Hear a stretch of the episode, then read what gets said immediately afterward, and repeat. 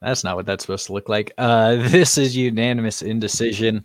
I'm Joshua Troop, and we're here to talk about movies. A lot of good movies, uh, quite a bit of fun things. Uh, if this is your first time listening to us, we talk about a movie, uh, a movie a week, sometimes two, and then we talk about the last week's movie news. Uh, I've got two people that I do this show with. I've got Taylor Wilson. How you doing? I'm doing pretty good. How about you? Always good. Always good to talk about movies. Also, uh, Ian Rismondo is joining us this week. Hey, he he found a little little break in his very busy schedule for us. Uh, actually, though, actually though, yep. Uh, Ian's a busy man. Uh, we are privileged to have Ian joining us this week. Uh, Why'd you feel that way? do your your teachers not feel um, but uh, so last week we reviewed Man of Steel. This week we have the sequel to I guess what might end up becoming like Zack Snyder's trilogy of films um, in preparation for Zack Snyder's Justice League coming out. We're one month away from that, by the way. That's getting very exciting. Um, so we reviewed Batman v Superman this week. Uh, it was Taylor's first time watching it. Uh, I haven't watched it in a long time. It, Ian, did you get a chance to watch it? I, I've seen most of it, not all the way through. Okay. Um, and we actually, uh, specifically, we watched the Ultimate Edition, which okay. I think is a vastly superior film. Do you know uh, how much the runtime varied? Like I think it's like 30 minutes. Oh man. Um, I could be wrong. You you check that for me real quick. Yeah, I'll do it. Um, but I I want to say it's pretty high uh, in differences because there are full sequences that aren't in that weren't in the theatrical cut and I, I left walking out of the theater that I was just like okay uh, that I, I don't really know what to think of what I just saw. I know we have a Justice League Part One is coming, and I hope I learn more there. Uh, so yeah, in uh, in addition to so adding a little over thirty minutes, it also changed the rating from PG thirteen to R. Yeah, um, yeah, because one of the sequences specifically for sure, um, and then other things because why not? Uh, but yeah, I don't know. Like the, the the theatrical version just like didn't make a ton of sense to me. There were just a lot of things that just felt very jumpy around. Um, but the Ultimate Edition feels like a cohesive story, uh, in my opinion, at least. Taylor, you're your first time watching this, you just watched Man of Steel for the first time, so it's very fresh. Um, how are you liking, disliking this Zack Snyder? uh, trilogy so far. I mean, we, we don't know what the third one looks like yet. So, well, um, you know, usually trilogies when it comes to them, uh, two is either really good or really bad. I feel like, um, and I will say, I don't know if I enjoyed this film. I I felt like it was a lot happening there's definitely like, a lot going on constantly, and it still felt long. Um, it kind of gave me Monster Hunter vibes, where it was like high pace. Like there was moments where it was low pace, but like even in the in the low pace moments, the intensity was high. So yeah, you know, like yeah. the conversations that uh, Lex Luthor and the Senator are having, you're like, oh the their conversation is literally about killing superman like mm-hmm. this seems very important yeah um, yeah it doesn't doesn't give a lot of breathing room. Uh, just just caveat for those of you listening to us uh, we spoil movies. This is a pretty old movie so you should expect us to spoil it because um, it's been around for five years six years. Six years. Um, this came out 14 no it's 16 it's the same year as civil war. That, that's okay. right. okay. That's how I remember that because both of the versus movies came out the same year. Gotcha. Um, which probably didn't do this movie any favors since Civil War is more shiny uh, as a movie and a lot more approachable. Yeah. Um, but it had more leading up to it.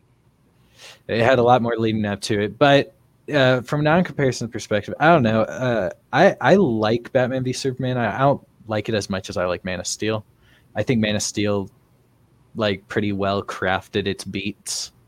Um, but yeah, the, this one's definitely it's like constantly jumping around between like five or six different stories. Mm-hmm.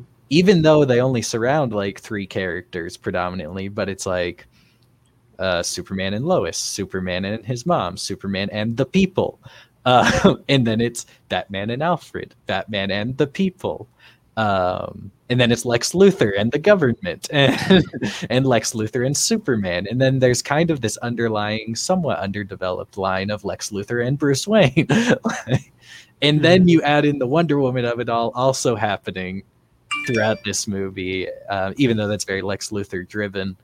Um, it, it adds a lot of layers to it. I think the reason why I like it though is that um, I like Watchmen, which is a Zack Snyder movie, and to me that movie feels like it has a lot. I mean, we follow six different characters, somewhat. so much going on. Um, but it's like a three-hour runtime. And it, it also has a three-hour runtime, and there are like specific sequences that if you look at it, you're like, what did this actually have to do with the main story?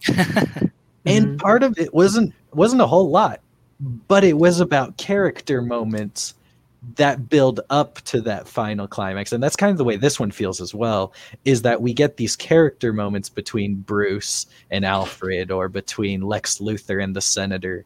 Um, we get all these character moments that seemingly aren't necessarily directly related to batman and superman fighting. But then you also have that underlying plot line of uh, what's his name but the uh, he's missing his he's a paraplegic um, or i guess he's more than that but he's missing two limbs i don't know what you call that Yeah, he. Uh, he, he's paralyzed because he's missing them so um, but yeah, paraplegic is a pair, right? So pair of legs missing, paraplegic. yeah, yeah but like it's not like they're just paralyzed he's missing his legs right like yeah. um, it's not that he can't use them it's that they aren't attached to him Yeah. i don't I know, don't know. word. I mean, Um, We need to draw the distinction. Yeah, maybe it is just paraplegic. I, I have no idea. I'm not an expert of medical terms. Ian, no. listen. My medical terminology is three mostly years. related you towards animals, not he- not people. mhm. Don't they have words for when animals are missing limbs? Probably. I'm not there yet though. Okay. right Next now, I'm learning bony prominences of, of skeletons. yeah, you'll be our medical expert by the end Right. of this. Um, Right. But uh, but yeah, so like then there's even his story that like is attached to Bruce. It's attached to Lex Luthor. It, it's all these things are sort of connected, but it's a pretty big web. And like Man of Steel really follows three characters. it follows Superman, it follows Zod, and it follows Lois. This movie follows like 12. May- Maybe not that many. Maybe it's like 8, but well, which is again a lot a lot closer to the Watchmen number. Um like like think about Watchmen. Like Watchmen has that whole prison sequence and it's like there's very clearly people that have all this history with Rorschach and whatnot. And it's like okay, sure, we're doing this now. And then uh, Nite Owl needs his confidence back. So right. let's do that too. Like there, there's all these subplots uh, that are very character driven, and I love them. I'm I'm there for it. I'm there for the character driven moments. Um, but it does create this very complicated, long story to be How did we get here? in one sitting right. um like, like these are the movies that, that like really build up that debate between movies and tv shows kind of thing that's like well i guess if we could have had like two more hours and we got an hour apiece kind of thing and it's like that may, maybe we get a little bit more details about everything but uh and i'm pretty sure even uh we know uh Justice League originally before Zack Snyder left the project. Justice League, the we, the the project he delivered to Warner Brothers when he stepped away for personal reasons, which is totally understandable. So it was unfinished. But when he the thing he handed them was four hours long. and obviously there there's going to be cuts made. So may, maybe it makes to three and a half, maybe it makes to three before he's like, this is my first final cut of this, and then they go, yeah, it can't be that long, which is what happened in Batman v Superman. Uh, I think I don't remember if he gave him a three hour or three and a half hour because it was six years ago, so I don't remember the news around it at the time. Um, but it, but it was a longer movie, and then they were like, "Yeah, you can't release a movie this long," and so they truncated it, released it to theaters. A bunch of people didn't like it. Uh, I mean, there were still a few people that did like it. It was probably 50 50. Um, but I know a lot more people did like the ultimate edition after seeing the theatrical cut um, just to get a more complete story and, and that's the only re- real difference i feel between them like i don't i don't know if the emotion really changes a whole lot Mhm. Okay. but uh, it just feels like a more complete story that actually makes sense in my mind um, but a lot of easter eggs at, at one time this was called uh, i think it is still called this right it's batman v superman dawn of justice Dawn of Justice. Yeah. is the full title um, because this was we were supposed to be getting Justice League Part One and Justice League Part Two at shortly after. Um, so this was very much supposed to be a Like a lead in. hey, we're setting up the Justice League, Right. and that's why we get the the Lex Luthor files. Um, Mhm. But yeah, I mean, feel free to jump in here. Otherwise, I'm just gonna keep rambling, guys. Um, well, I uh, I think Smallville did it better, and they did it in three minutes. in three minutes. Introduce the Justice League. uh, the scene in the bar. yeah, I guess. Uh, Taylor, what are your thoughts? You've I don't seen know this if I a lot totally agree with that full statement, but I I think did like the Smallville Justice League regardless. so. Zack Snyder is responsible for the most recent Joker film, right? No, Who- that who- was uh, t- nope. I completely lost his name. Uh, oh, am I thinking of? What are you looking for? The director, Yeah, the director, Todd Phillips. Todd Phillips. It, it is a T. Okay. Okay, I started started with a T and immediately went to Tim Miller, who directed Deadpool, and I was like, I don't think that's the same guy. Uh, okay, So so like the same character. yeah. it's weird because like I'm sure people Zack Snyder, I don't think was involved in Joker at all. No. Like Okay. not even a producer aspect. Like I don't believe he was. He could have been, but I imagine so so this is just my perspective, but I think from from how, what I the little I know about all the uh, you know everything to do with Zack Snyder, people either love his stuff or do not like his stuff. hundred Um, percent. and I think I definitely fall on the side of like it's just not for me. Like I like with this with Superman and then with uh or Man of Steel and then with uh this project I don't know if I have high hopes for his version of Justice League, but I haven't seen Justice League and we talked about how I'm going to watch his cut first Right. and then look at the original and then That sounds like a really cool idea. yeah, you'll you'll have a perspective that most of us won't be able to get. yeah. Um Um so but but I, but I think you're right. I think people who like Zack Snyder movies, especially like Zack Snyder DC movies, will probably like this next Zack Snyder DC movie. People who don't like them, I don't know if you can expect much more than what you've already gotten. I mean, he Yeah. picks his specific tones, he picks his artistic choices, and you could tell that they're almost the same sort of stylistic choices between Watchmen, between Man of Steel, between Batman v Superman. And if those ones haven't done it for you, I This can't one's not likely to guarantee change this one. I mean, maybe it will. Maybe, maybe this is just the glorious film that unites humanity. But it's, You know, it's weird those- because like i was just gonna say like 300 and Right. like watchmen and IS uh, 300, the best DC movie. 300's a great movie. uh wonder woman Mhm. uh, i don't know if he was well, uh, Wonder Woman, he didn't he direct. was He was a didn't? producer. He was He's a producer of it. okay yeah. okay so like i definitely think he's like oh he did dawn of the dead huh Yeah. i think he it's weird because it's like his tone and like how he creates these stories or like chooses to tell these stories it's almost like coming from a almost exclusive marvel experience it's it's different in a way that like I don't know if I can learn to like. So, but but it's interesting Right. because like I'm super hyped about Army of the Dead. It's in post production right now. It says, and it's being released this year. Right. Um, it- because he's he's done Dawn of the Dead and like this zombie movie, like it's almost like him. Like I, for some reason, I pin him with like a little bit more serious Plus, it's a fresh. transformer style movies like like not so like transformers mean- is a serious movie but it's like you know I mean, I this mean? Like, movie more- in more- particular, Batman v Superman in particular, definitely does have, uh, especially in its lighting, um, has the J.J. Abrams lens flare and the the Transformers lens flare kind of overuse, Mhm, um, where there's a lot of lens flares and most of them aren't necessary. mhm.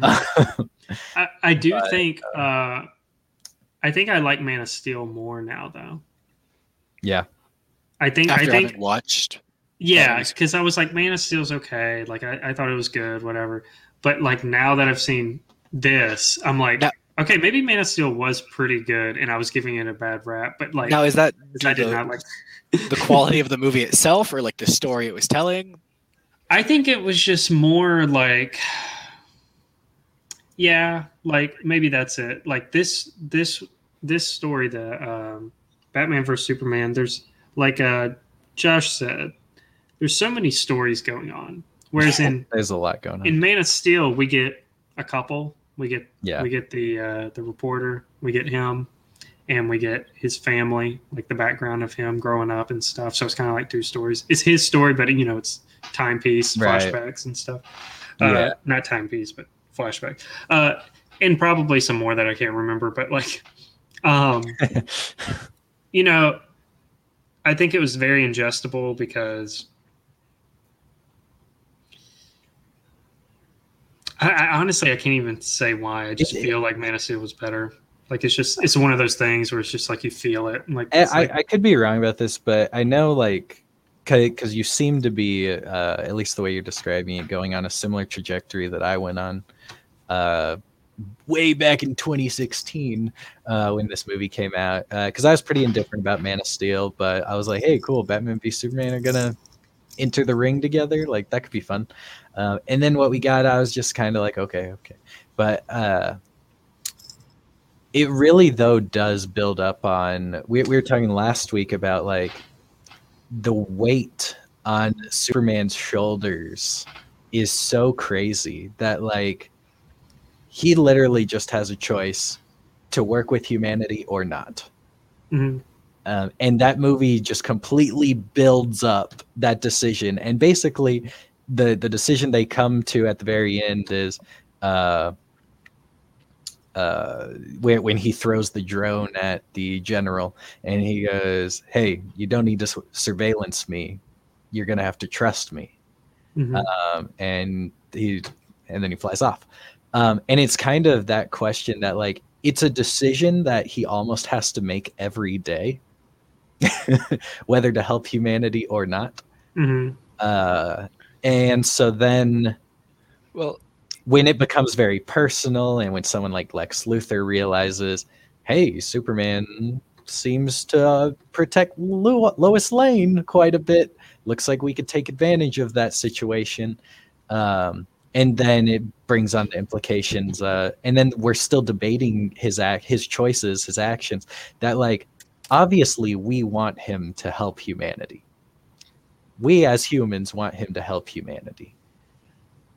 But the thing is all of a sudden the humans don't really want i mean there's a half the human population it's, it's a very political debate half the human population doesn't want superman's help Mhm. um, and so it really builds up on that story that Superman has made a decision by the end of Man of Steel that he will help humanity.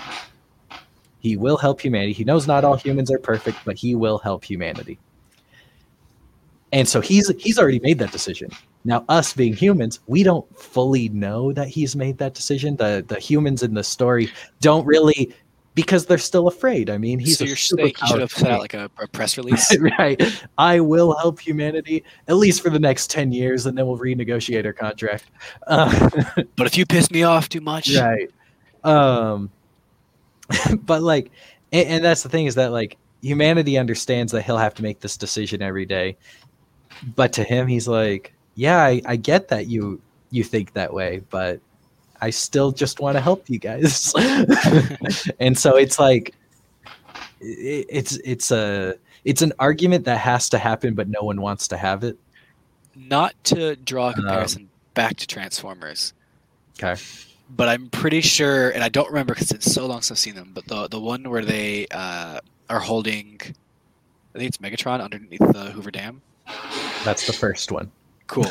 Uh, they have that exact same, uh, that exact same as like, um, thing like, you humans might not want us to help you, but we're we're here to help. Like you'll just have to deal with that. It's right. pretty much the exact same. I, yeah, you're, you're, yeah, that's true. It is, it is very much the, the Optimus Prime explanation of it all. Right. Um, Yeah. Um, I will say Superman is just Transformers, the or vice versa, maybe. The Probably thing vice versa. about um, one thing I didn't particularly like is uh, nothing in this film is short of spectacular, and that's True. kind of like very big. irritating because then like everything seems like if everything is fantastic, then everything That's is, your baseline. yeah, yeah, it's nullified. So like the Right. final fight scene is like I don't I don't know, it's like it's almost kind of ridiculous, like just kind of like what's going on as they're like running around doing this. And and then on top of all that, and spoiler alert, big spoiler alert, uh, Superman dies, but we know he doesn't. And Right. and like why even make such a big deal like obviously like i think what it really is is that like society believes he's dead so now he's back in hiding again so he's able to like get a reset on that but other than that it's like why did they choose to do such a spectacular death when we as a viewer almost i mean are confirmed that like he's fine and well, then so so here's here's the thing. eh, But like we we actually went through this back in 2016 because, like I said, we knew Justice League was coming, and Yeah. we knew Superman would be in Justice League. However, though, we didn't know he was going to die in Batman v Superman. But almost immediately, uh, I think it was Zack Snyder at the time. Uh, almost immediately, he said, "No, Superman died. He did die." And then people were like, "So you're not using him in Justice League?" And he said, "No, we are." So you have to live with that paradox that he is dead, but he will also be appearing in in uh, I mean, uh, Justice League. I'll but, say something maybe similar happened with Infinity War. but he's definitely dead. He he's Uh, the big dead. Um, Pointing out specifically when at least the fans' reactions, the audience, right when everyone gets snapped away, and everyone's like, "Oh, the implications Spider-Man of all dies, these they're like, heroes going away." No, they're Right. gone. We loved him. I'm like, are you kidding me? Like, Couldn't sure, they- they're dead, but they'll be back. We know. I this. remember the I'm okay with everyone's death except Spider-Man's. And it's like, dude, you gotta be so naive. Like, um, these are superhero movies. Th- These aren't dramas. Right, they're coming back. E- even though the, the quality of superhero movies are really good.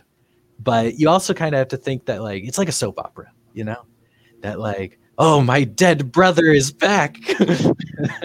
like characters get resurrected, they come back in somewhat unexplained ways.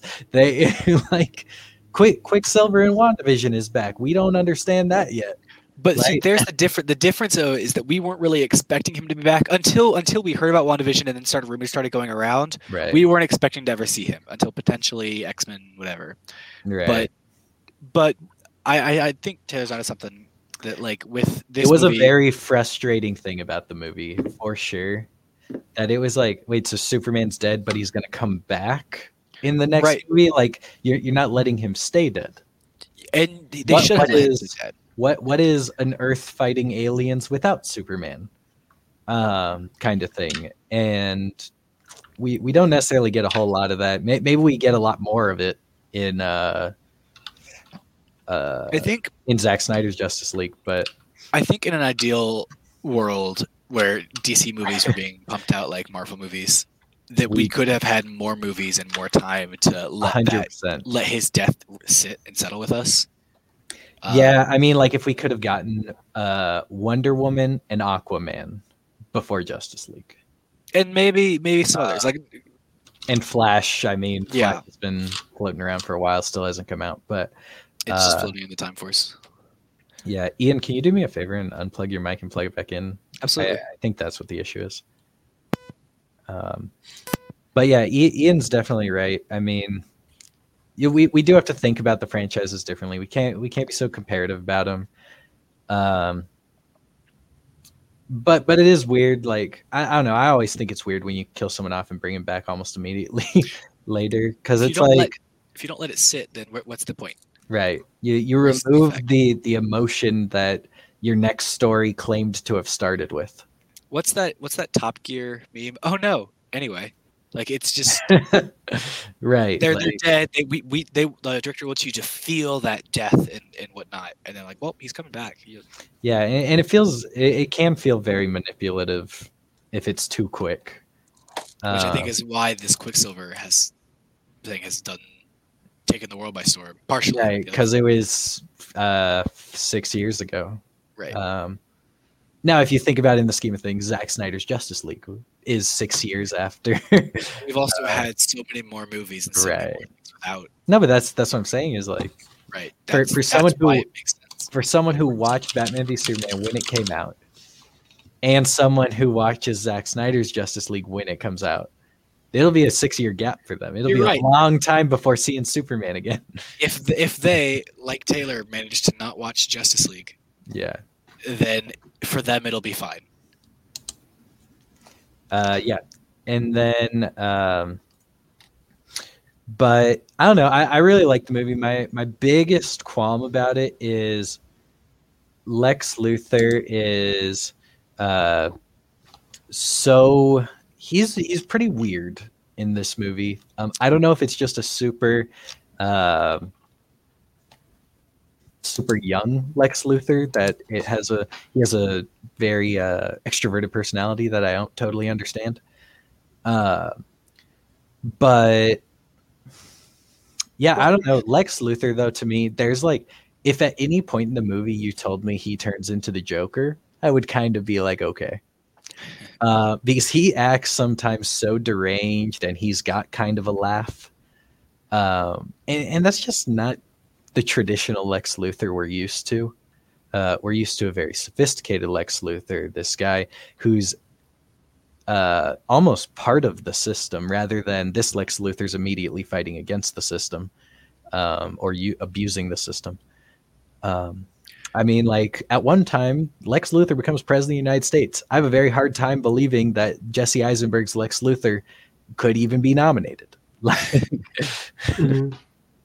Like I, I can't think of a sane person that would fight uh, un, until the day where Superman actually starts just killing random civilians, where Lex Luthor can go, "See, I told you all along," and then people go, "You're right, we should elect this guy president." Until that day comes, I, I mean, but I, feel don't like think there's a world where Lex Luthor gets elected president in this world. Uh, Jesse Eisenberg has uh, oftentimes played roles that people don't really like the interpretation of. he, he definitely plays things though, uh, not not what we're expecting. Right. Um, and so I, I don't, uh, I, I don't know what we should expect from it, but like it, it's a weird choice to to me. To me, Jesse Eisenberg's Lex Luthor is as weird of decisions as Jared Leto's Joker. okay. Yeah, they're fair. they're as weird of decisions. They made uh, Jared Leto uh, like a an L.A. gangster, uh, uh, and then they, they made that Joker an L.A. gangster, and they made Lex Luthor deranged. And to me, neither of those characters are are those things. Um, now, of course, infinite universes and that that, that's kind of where things get hairy. That like, yes, is there a Joker somewhere out there that is like a Southern California gangster? But uh, I'm sure there is. Is there a Lex Luthor that's deranged? Of course. But if we're saying that this is the universe we want to focus on, Wait, this is the main universe. It's the main story. The- I, I kind of had the expectation that we would get a, a much more. Uh, now, now, don't get me wrong. Lex Luthor is still very like he's clearly a genius, um, but I mean he's playing like 4D chess in this movie. But just like his actual personality is so unhinged. Um, there's like I don't know. There's kind of like a genius that sounds smart and a genius that sounds crazy right? And Lex Luthor traditionally is the genius that sounds smart in my mind. Um, because I oftentimes that I oftentimes think that Lex Luthor's argument is like super sound. There are very few times in this movie where I think Lex Luthor's argument is sound. It- there's such like leaps Um, of logic. yeah, not necessarily leaps in logic, but it's just like it's a very extreme perspective. Like, um, He's a very extreme guy. and I get it. He's the guy that's against Superman, and we're not supposed to like him. But uh, there are versions of Lex Luthor though that cross that line and make me go, I don't know, Superman. I'm kind of on Lex's side of this one because I'm on the side of humanity. I'm not. I'm not necessarily on the side of ultimate good. You know, like. Um, so sometimes humanity does screw up, but sometimes we need to make those mistakes. That's where I'm at. Um, anyways, are there any other closing thoughts? Uh, I know we're still going to be basically talking about uh, Batman v Superman, anyways, uh, with these next couple news to- with these first news topics of the day.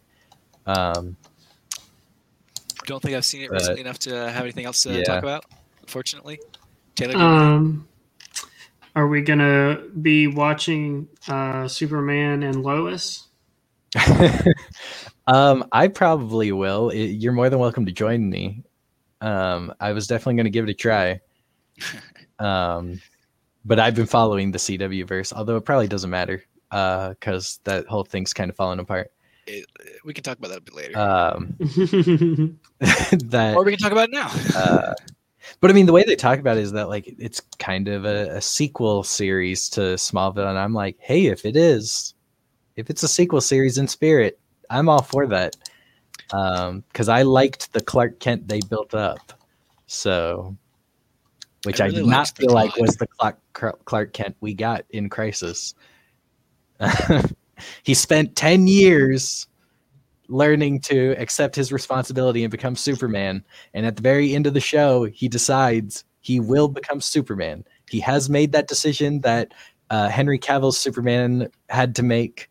He finally makes the decision that he will be Superman and he will protect humanity. And then what? 20 years later, he decides, yeah, I'm just going to wear the blue ring and raise some children. Well, you don't know how uh, like what he's what he's been through in the past twenty years. It's true. It's true. And I mean, very clearly, he's he's. A, I, I mean, Lex Luthor's president in that world. So it's like, does that mean? Uh, that's the other thing that's weird is that like, yeah. So Lex Luthor became president, is what we were told. but the sequel series, Lex Luthor's not president. They're also using a different Lex Luthor. They're also like, will there be two Lex Luthors because of Crisis? I don't know. It's so complicated. Eh, this show Well, is so the- much the worlds were- into it, They could potentially do that, considering the worlds were all like right? And we we had those Stuck on one. stories throughout all the shows that we had multiple versions of characters, but Right. like we have a Lex Luthor that's president and a Lex Luthor that's doing Lex Luthor things I mean, that will let him them get up to very many things. for sure, but they don't So- look the same. I'm pretty sure they're different. That helps. That helps. um, yeah, it'll be. I don't know. I I don't know what's going on with that series. I'm interested mostly for the Green Lantern implications, if I'm being honest. Cautiously optimistic. Not even the Superman implications. um, but but yeah, so this is the part of the show where we're gonna start delving into our news stories. Um, and I just want to remind people to rate, review, subscribe wherever you're listening to us uh, on Apple Podcasts, Spotify, and also follow us on twitch.tv slash unanimous indecision so that you can join the conversation live and share your thoughts about what, what did you think about Batman v Superman? What do you think about Zack Snyder movies? Um, everyone's got their opinion about these these kinds of things. Um, so let's talk movies.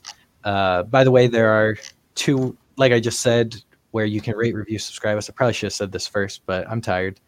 Um, there are two ways you can find us. One is right here where you're l- watching us live, if you are watching us live on twitch.tv slash decision, or you can wa- listen to us later on audio format on Apple Podcasts, Spotify, wherever podcasts are sold for free. We also do two shows here. One is today's show, the Wednesday show at 5 p.m. Eastern Time, uh, which we talk about a movie such as Batman v Superman, like it was this week, and then we get into a bunch of movie news that happened over the course of the last week, sometimes a little TV news, um, but just some real nerdy conversation. And then on Saturday, this Saturday in particular, we'll be talking WandaVision uh, at noon Eastern time. We're on episode seven, I think comes out on Friday. Yes. Um, so we'll be discussing episode seven of WandaVision and whatever implications that episode has for the Marvel Universe at whole, uh, what's going on with the Quicksilver of it all, what's going on with anything whatsoever. Just what is WandaVision at this point? Uh, uh, so much craziness has happened. Anything could happen, and I'd somewhat be okay with it. Um, or at least I'd understand it, whether I'm okay with it or not. But I think so I'd be okay with it. let's let's get into the news. Uh, uh, Taylor, you want to? Sure. Uh, introduce our news topics. Yeah. So, um, I mean, we have the Snyder Justice League trailer and the black and white version. We've talked about these before, haven't we? Um, Briefly, a little bit. Okay. Uh, so, so this trailer just dropped. Dropped on Valentine's Day. Oh, okay. Um, you didn't watch it, I guess. Yeah, I assumed it was the older one that we had nope. gotten. That's why we call it news. Ah, that makes uh, sense. Even if it's week old. but uh, yeah, so it is a new trailer. Ian, then I'll, I guess I'll go to you. What did you think of this trailer? This is our first real look uh, at this thing. I mean, we we had a what was it like a one and a half minute look, maybe a two minute right. uh, with the Hallelujah music. It, it was more Which of an announcement right. that this thing's being made and almost finished. Uh, but this is a real trailer. Why is uh, all these like? I feel like these trailers are um, always four by three. Well, because uh, the the movie is going to be in a very specific aspect ratio, um, and I'm pretty sure it is four by three. Um, and I there there was an article about it. I didn't include it, but uh, yeah, Zack Snyder said the the article was titled like um, Snyder Snyder sides with Square because 4x3 is a more square uh, resolution than the typical widescreen format we're now used to. Mm-hmm. Um, That's cool. And uh, he stands by the resolution. He says there's more to see. Uh, at least with this particular story, I don't well, know if it's always true, but it's I true mean, with The Simpsons, right? The Simpsons they cut that off and definitely focusing your vision on a more area. There's not like less like yeah. peripheral to look at. You're less likely to miss something in in a square screen. Um, to use a to use a sciencey term, uh, you're more focused on your area centralis. So. Sure. Yep. I'm sure that's uh, correct. Well, it is. Uh, I trust you. Can't stop. My cats are fighting. Um, so I liked this trailer. I think one of the biggest takeaways immediately was uh, the future scene with right, uh, obviously the the big mic drop at the right, end. Right. Um, see, see, before when when you wanted to talk about Joker, I didn't want to talk about Joker. I, I, was like, "Are you kidding me? We get like this blurry photo that it looks like he has longer hair. I don't care." Now I want to talk about Joker. I'm I'm all for talking about Joker. Now now we got an on-screen colorized visual, um, even though the movie may not be colorized as, as the Justice is Gray version. Right. So there will be two, two versions. versions of this movie, uh, which is a little interesting. Uh, we will be getting a colorized so, version and a black and white version, and the so director be, says he prefers the black and white one. So there will be three versions of Justice League total. There'll be right. the theatrical release, and we'll have the Zack Snyder cut, but there's two versions of that. right. Which I'm wondering, are they going to be like just identical with and the other one's just black and white. I wonder if there's different shadings rather than just strictly changing the color to black and white. I wonder if it just adds. I don't know if they messed around with any of the lighting to make it. I'm not sure. Yeah. Um. I mean, cool either way. Definitely check them out. Check both of them out. yeah. Uh, I don't know when I'll check out the black and white version. I guess if it's really good, I'll why. I mean, like, sure, why not? Right. Uh, I'll want to watch it again, anyways. Um. What was? What'd you think about this trailer? Uh. I'll. I'll. I'll start going into it. Um. But Ian, let's try a different thing because your mic's still a little messed up. Um, You want to try and leave the uh, Yeah, I'll- I'll be StreamYard back. and then come back. Um, but so Taylor, you didn't watch any of it. Um, I watched it just now. oh, you watched it just now. Uh, did do you have audio or? Mhm. Okay, so so what are your thoughts on this thing? Um, as you can tell, it looked vastly different than the other one, although it still has the somber music. Um, still looks like a lot is happening in this film. Like the trailer. I mean, it's four I- hours. This is this is a two and a half minute trailer for a four hour movie. We're gonna have to set a timer, and we're gonna have to, you know, do a mid break point when things get die An down. For, intermission. yeah. There, there was talk that uh, he said he would, if this movie goes to theaters, he would recommend because I. So he would. There's talk that it would actually have to be on theaters to instantiate an intermission Mhm. uh, because it would affect. Uh, it it kind of goes both ways, but um, it could affect people's enjoyment of the movie. So it's like you'd think it would be the studio's perspective, but longer run times mean less show times. Mhm. Um, there's a lot of talk that Endgame, the sole reason Endgame wouldn't catch up to Avatar, even though isn't Avatar a three-hour movie? Uh, I think it's close. Maybe it's only two and a half hours. But there was a lot of talk that Endgame couldn't catch up to um, to Avatar because it was a three-hour movie, Mhm. And so just by the sheer physical restriction of a time limit, that there would be less show times. Yeah. Um, and then the movie ended up Yeah, so 20 minutes longer. Um, so so that was a reason that just runtime, people were saying that would be a huge box office limiter for Endgame um, to to not allow it to catch up to Avatar. Now, I don't think anyone's expecting if Zack Snyder's Justice League went to theaters, which as right now, I don't think there's any talk of that except for where HBO Max doesn't exist. Mhm. Um, so I don't think there's any talk of that. But there, but he did say that if it went to theaters, he would recommend an intermission, The um, which I think is interesting. I will say, like, I feel it feels bad, man, for for Zack because like, I don't know, he he's literally telling a five or six movie story in three movies, Right. and it's like, and it's not even weighted evenly. Like, Man of Steel is a one movie movie. Like, I don't think it should. Be Right, right, right. It's not. It's not like he's telling two movies per movie. Yeah, it's just one, one, three. yeah. Yeah, he he has he if he is trying to like really complete the narrative, maybe he's not. May- Maybe he'll just leave it open ended and be like, "This is what Justice League was going to be. There was supposed to be two more, and this is the reality of things. But I'm glad you got to see this one. Enjoy." Mhm. uh, may- maybe it does just end that way that this movie isn't trying to do three movies job jobs um but maybe it is could could have all that weight on it i mean Yeah. and we've seen what that kind of thing can do i mean rise of skywalker tried to wrap up nine movies that were all had very different creative visions and it somewhat struggled at least in my opinion Yeah. Uh, I will say though, the Joker looks cool. Um, I, I'm interested in how much showtime he actually has. I don't think it's going to be a lot. I mean, four hours he might have. Thirty minutes.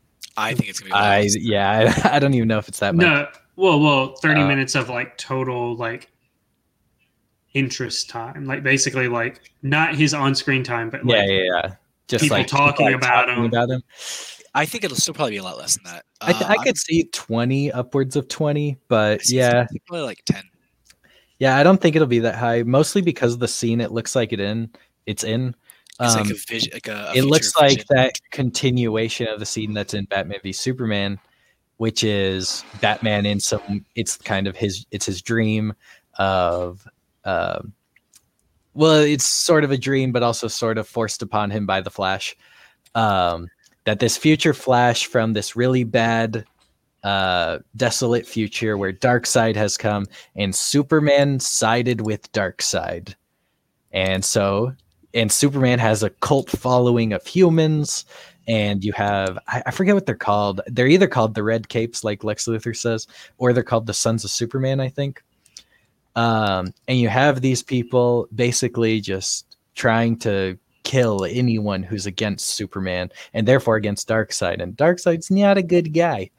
Uh, One thing I think, because I, I think one of the like early on after Justice League came out, there was talk that like it wasn't the completed vision because like mic is Darkseid. still messed up. Oh well, we're just gonna have to live with it. Ah, sorry, I don't. I Uh, it's- apologize. it's all good, but I was hoping we could fix it for our listeners, but uh, we're gonna have to deal with it. Deal with it later. Uh, I'll, I'll try not to talk too much.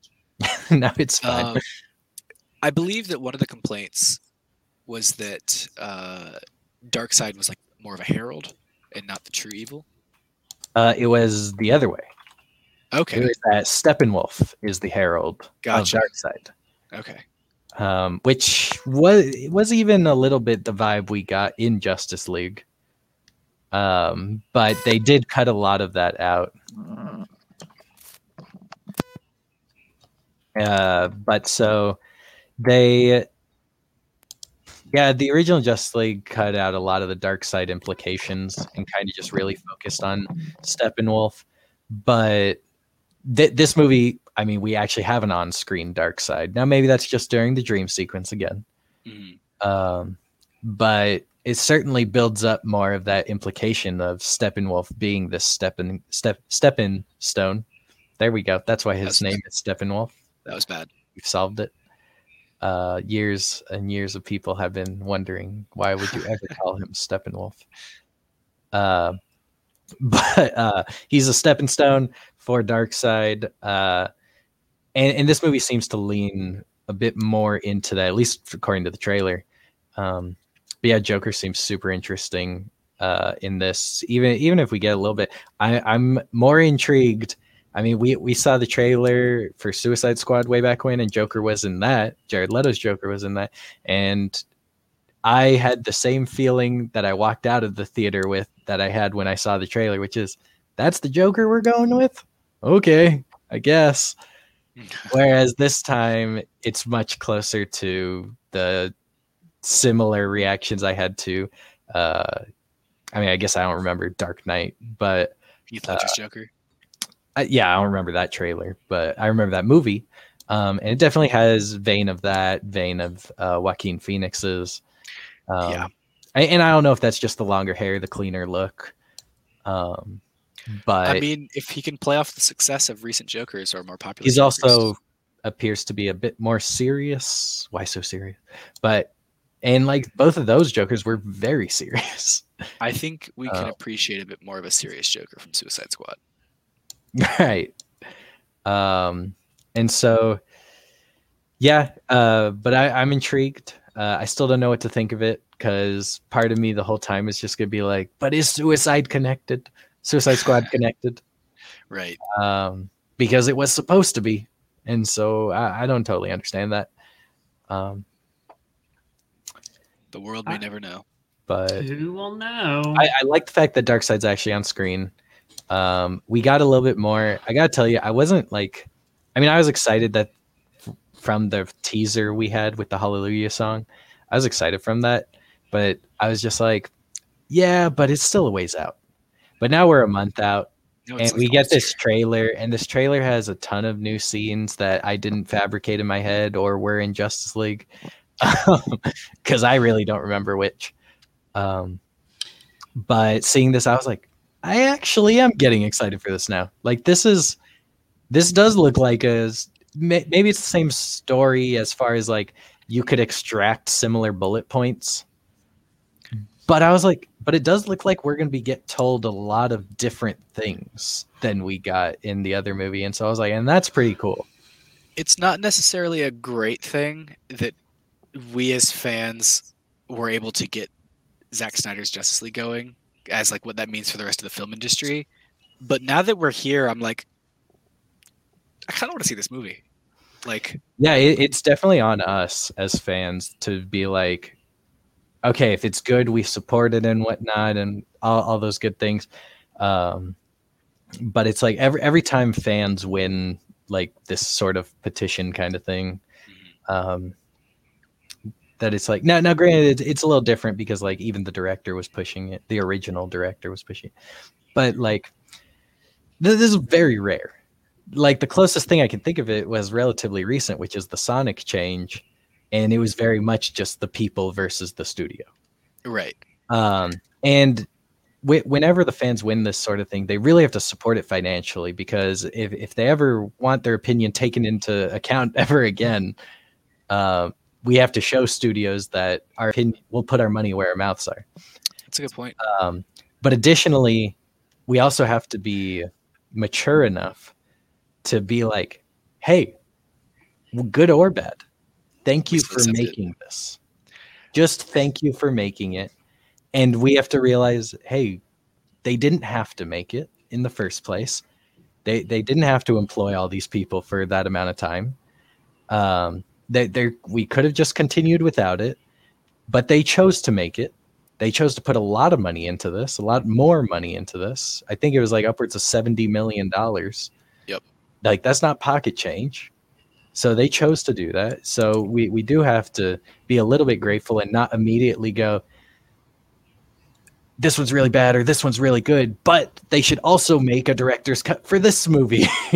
now that we've won this battle, to the next one. Like we we as fans should really pick and choose our battles.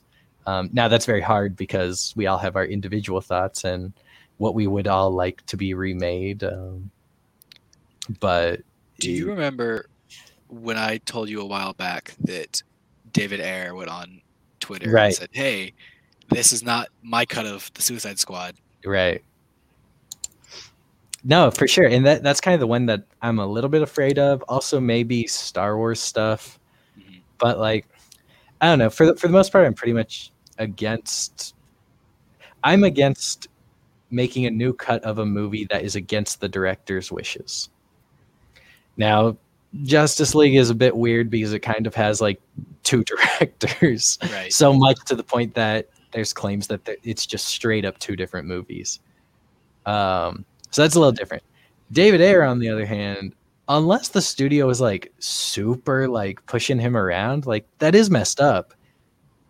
But I would think like, that he would like not want to work with the studio again if that was the case Right. because he probably feels like disrespected kind of stuff. No, no, of course you take the jobs that come to you sometimes. But I don't know, we we didn't necessarily hear too much drama from like I mean, yes, there was drama around Suicide Squad, but it wasn't particularly around the directing of the movie from what I remember. It was more around the cast, I believe. right. And so it's like I don't know, it- it's weird that we didn't hear drama and the drama's like some it appears to be retroactive. it, it definitely seems like, hey, coming off the success of Zack Snyder's getting a movie, Now, I mean, maybe maybe he I was pushed around quite a bit. I mean, J.J. Abrams has made claims that Rise of Skywalker was pushed around a little bit. But the thing is, J.J. Abrams doesn't want to remake Rise of Skywalker. So why would I want him to? Right. I don't want him to do something he doesn't want to do. Um, and then now if David Ayer really wants to, but again, he's got to convince people, people's checkbooks. That's a that's a hard uphill battle. He's Um, and if we don't, sh- e- even if he is right, if we don't show Zack Snyder's cut some love, uh, at least by trying it, at least by watching it, um, then why would they even consider David Ayer's cut true. of Suicide Squad? Not, not even that. I don't even know if I want that, but if he makes it, I'll watch it, no doubt. But uh, That, might not be a project that we as fans should fight for. right like like i said we got to pick and choose our battles as fans um, which isn't an easy thing to do it's not an easy Right. thing to do because we, we get into these tiny little corners and we all eventually come to s- somewhat of an agreeable opinion and then think everyone thinks this way and everyone should think this way and isn't always a healthy line of thinking. Um, but let's move on from the Justice League. We will be watching both of those movies uh, that week of March 18th.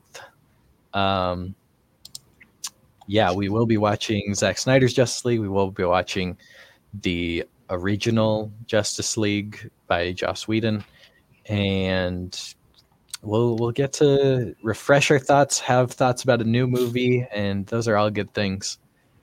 Mm-hmm. Um, what do we got next, Taylor? The next one is uh, the one of a surprisingly long running series. Um, well, actually, not so surprisingly long running because it is a kind of like a big token in the horror division. But Paranormal Activity Seven uh, is getting, uh, well, has gotten a director. Um, and it's uh, the director who made Underwater. Uh, Will is it Eubank? Yes, Will Eubank. That's what I would go with.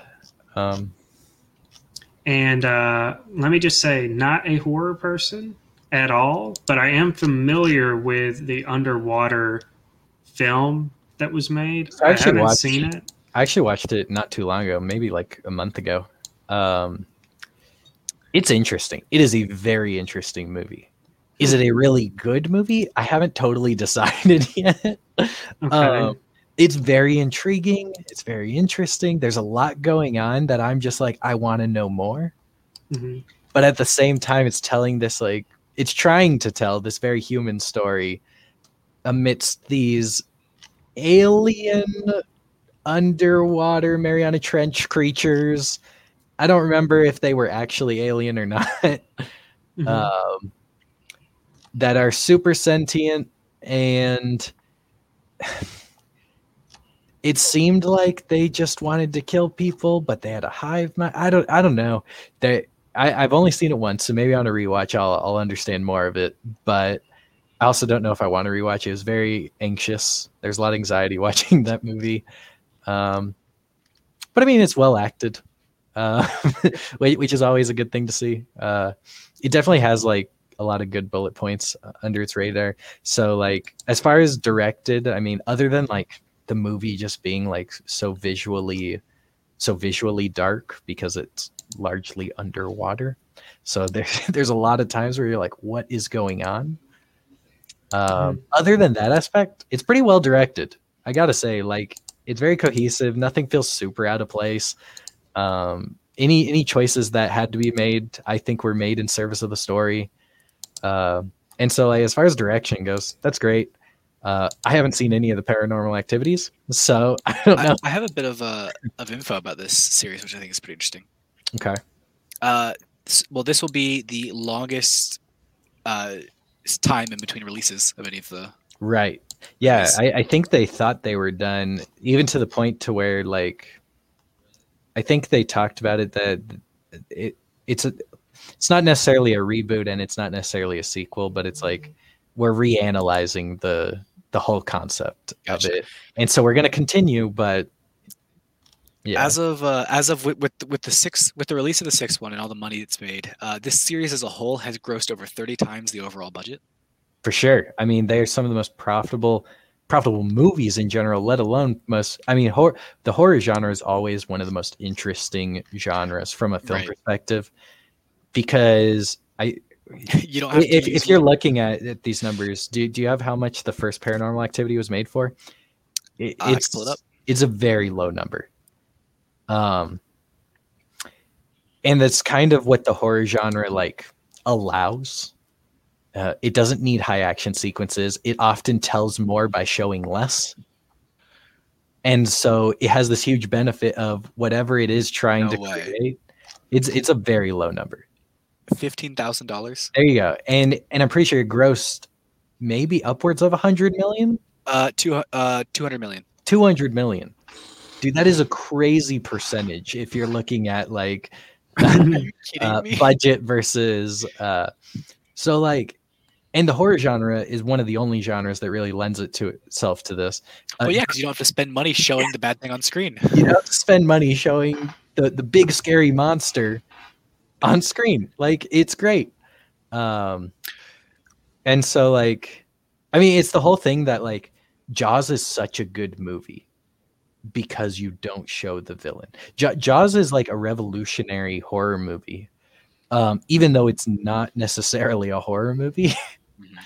Uh, but it's a revolutionary horror movie because it, it was one of those movies that really spearheaded the idea of telling more and showing less.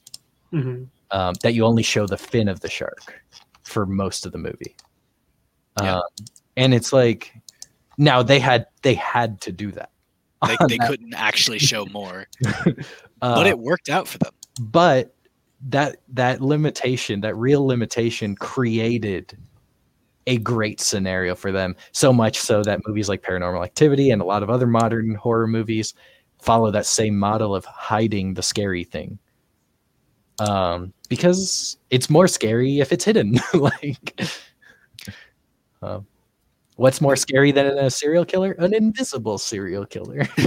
right? Invisible Man was made for a very small amount of money and probably would have made a lot more, but it still was very financially successful despite the COVID of it all. True. Uh, until you mentioned COVID, I wasn't sure which version of Invisible Man you were talking about. yeah, not the original. I was, I was like, okay, okay, waiting for it, waiting for it. And goes, got it. All right, cool. Yeah. Um, something else that's interesting. So this movie has been this movie was announced back in June of 2019. They were like working on this. on This one in particular yes, with with Blumhouse. with set with the seventh installment of the Paranormal Okay.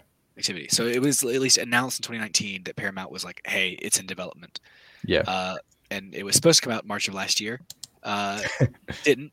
Obviously, they forgot to make a movie. Right. Exactly. that, that's the reason they it just they had so much on their schedule that it just or by them.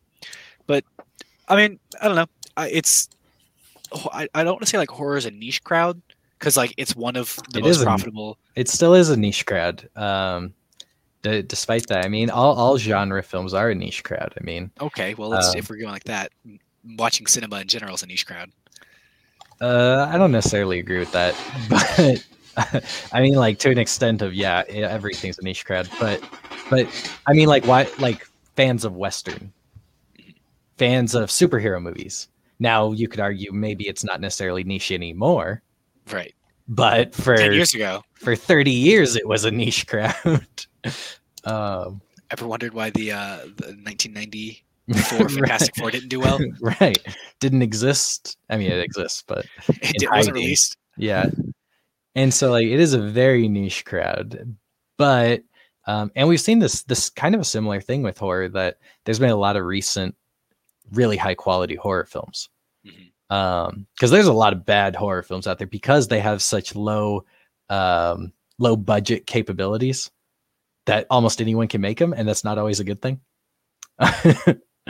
uh but there's been a lot of good horror films in recent years um and so it is attracting a larger and larger audience its audience size is increasing and becoming less niche but I'm trying to find. but obviously between the three of us the three of us i believe still hate horror and get Yep. very skittish um just about the idea of watching a horror film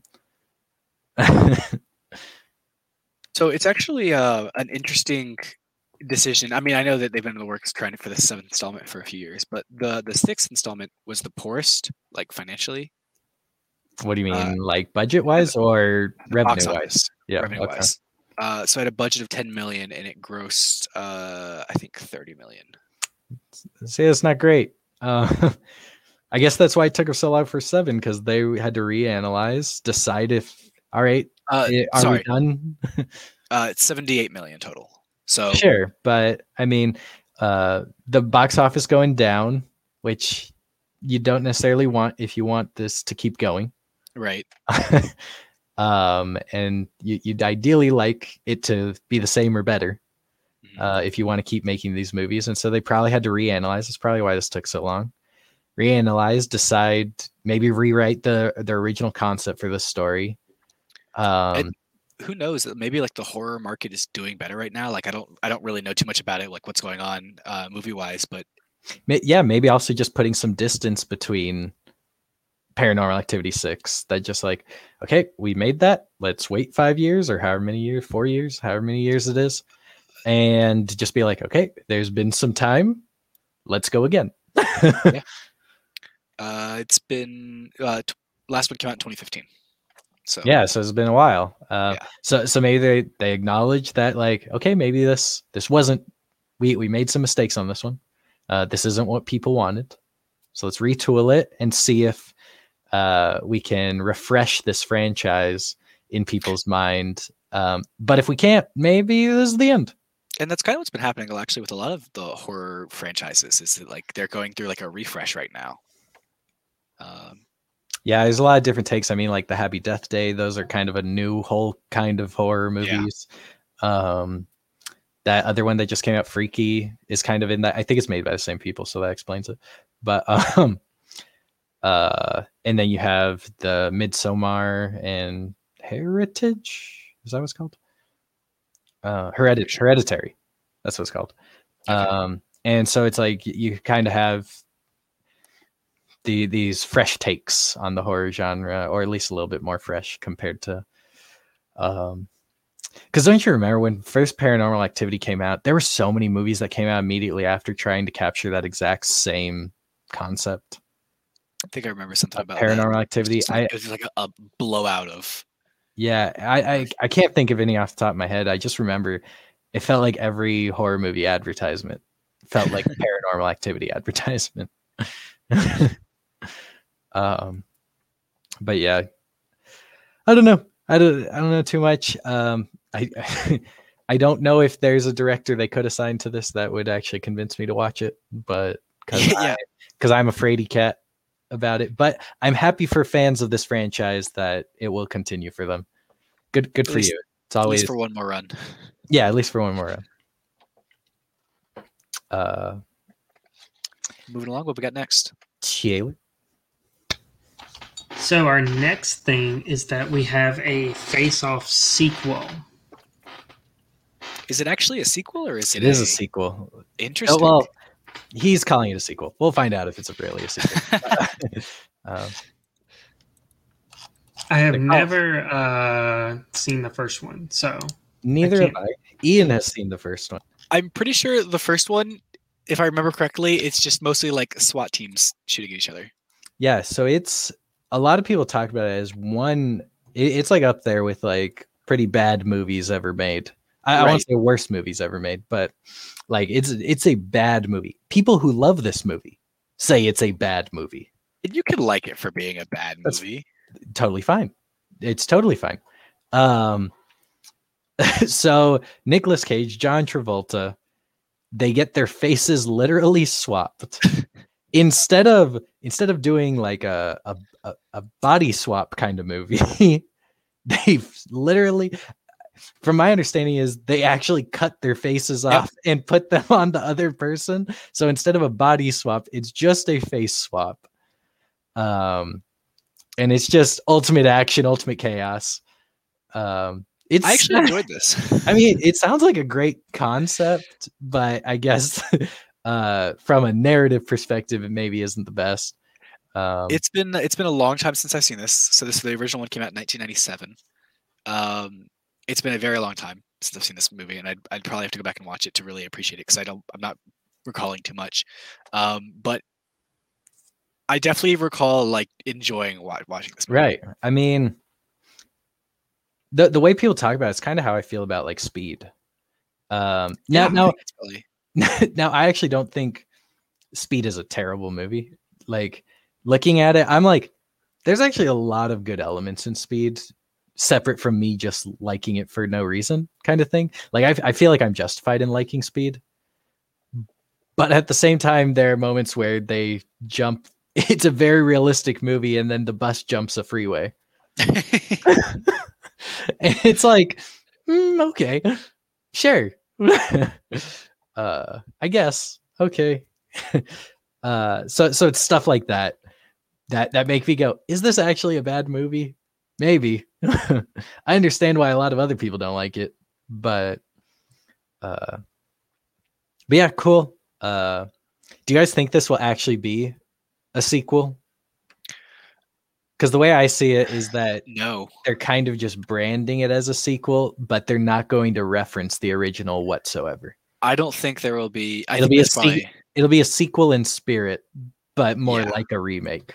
Yes. I think that's probably the best way to. uh Like it, it it'll be it won't be a remake because it's not the same characters. Right? Like it's not the same concept necessarily. Maybe they're not on the SWAT. They're not on SWAT teams. Maybe it's police or something. If this is if this is a sequel, do, do you think there'll be a guy to be like, "Hey, remember that thing that happened 20, 20 years ago? That was like these guys switched their faces, and like there's gonna be one guy in this movie that actually has his sense Right. about him." And, and maybe he brings up and that's how it's a sequel. yeah, Sure. Okay. maybe, maybe, but I, effectively, I think it's a sequel in spirit, not in, Yeah. in content. Which I think is the best way to do it. I don't see how you could.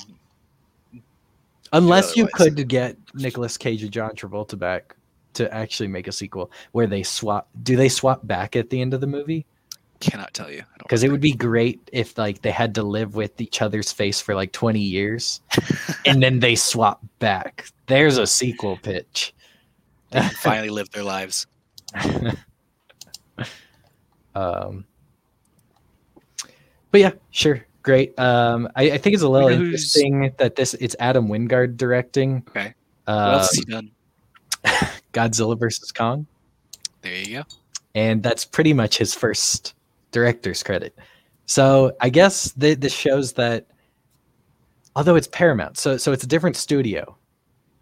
I was gonna say I guess this shows confidence in the director, but I don't know if Paramount how knows how well Godzilla versus Kong is.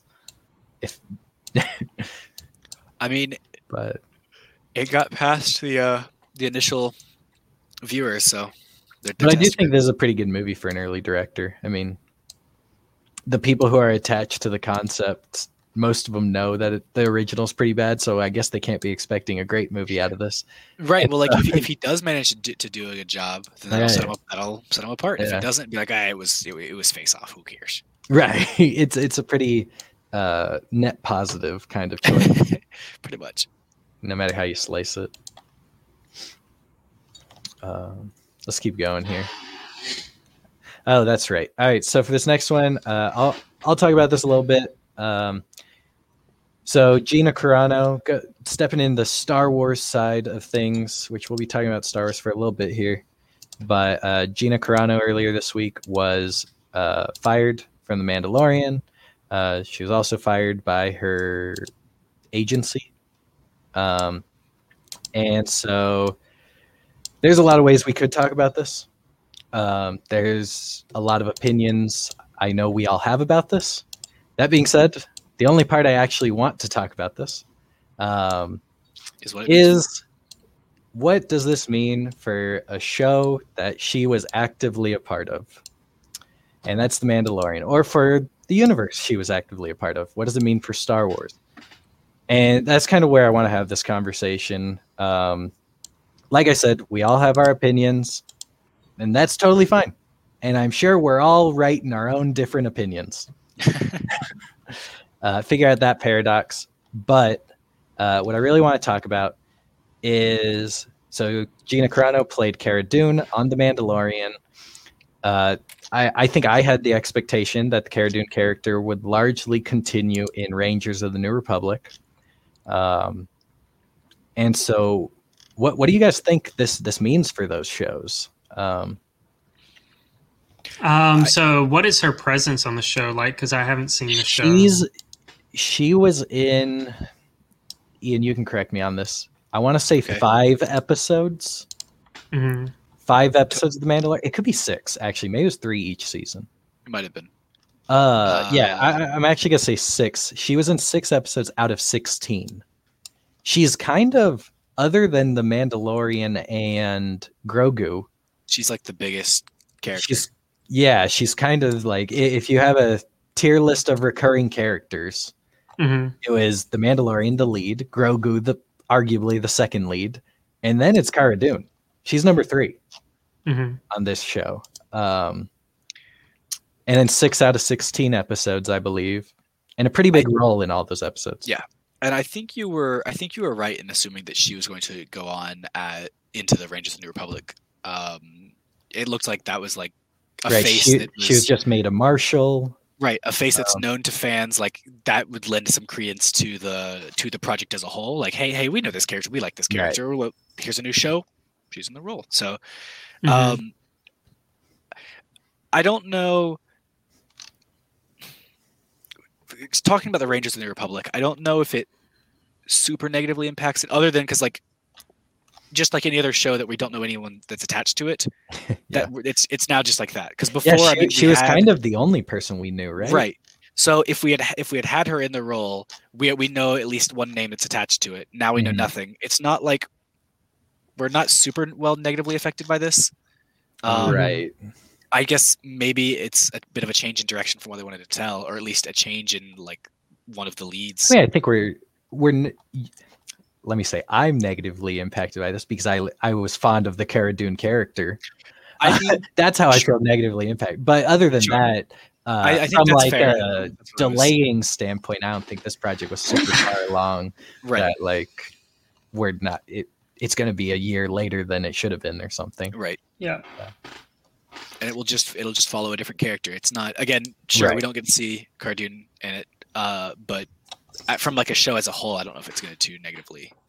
impact Yeah. I I think you're right, and I, I was actually with Cara Dune attached to it because initially, remember what my initial pitch was for Rangers of the New Republic? I said Space Cops, I am so Um, surprised you called this too. and I forget I forget what my name was for it. I was it New Republic Patrol. That's what it was. Yeah, I think so. NRP. New Republic Patrol. Man, I almost got it. New Ranger Rangers of the New Republic. you were close. Um, but yeah, but but my pitch was actually to follow the X-wing uh, Tie Fighter space cops. Now it, it proposed a little bit of a problem because almost four, four, three out of four, four out of five uh, of those X-wing New Republic space cops we got in The Mandalorian were all played by directors of the show. And I did not expect them to play in their dry humor, not caring uh, pilot attitude. I did not, as directors, I did not expect them to do that for an entire show. But I expected them to capture that energy with new characters. Uh, I thought that's where they could go, and maybe they will still. May, maybe but the moment they were like, it'll be called Rangers of the New Republic, and they made Cara Dune a marshal, I was like, maybe it's not my pitch.